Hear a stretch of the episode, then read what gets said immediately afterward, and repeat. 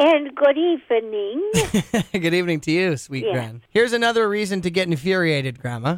you just try to make me mad every night before I go to bed. Oh, I then I love can't it. sleep all night. I'm worrying about these stupid questions. I love when you referred to them as stupid. It makes me feel so good about I myself. bet. So you know about the five-year-old kid, cancer patient, who was bat kid for a day? yep. So they turned San Francisco into Gotham City.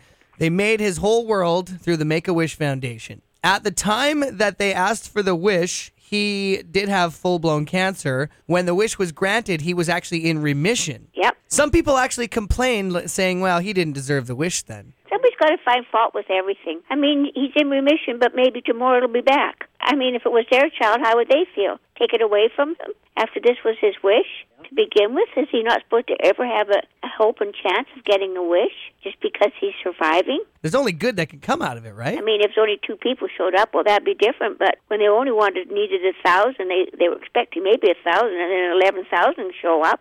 I mean, there was a lot lot more people for it than there were against it. That's, hey, That's for sure.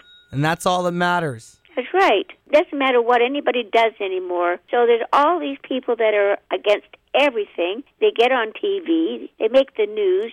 Where years ago uh, it was just swept under the mat and nobody ever heard about it or ever saw a picture of it. It was never discussed. But no matter what comes up now, there's a group against it. Doesn't matter what it is. But I mean, this woman that because she comes from the north says she's going to make the best pipeline ever. How can she guarantee that? They're all destroying the earth, these corporations. They're destroying the land that you grow food on, and we're going to need that land maybe for eating.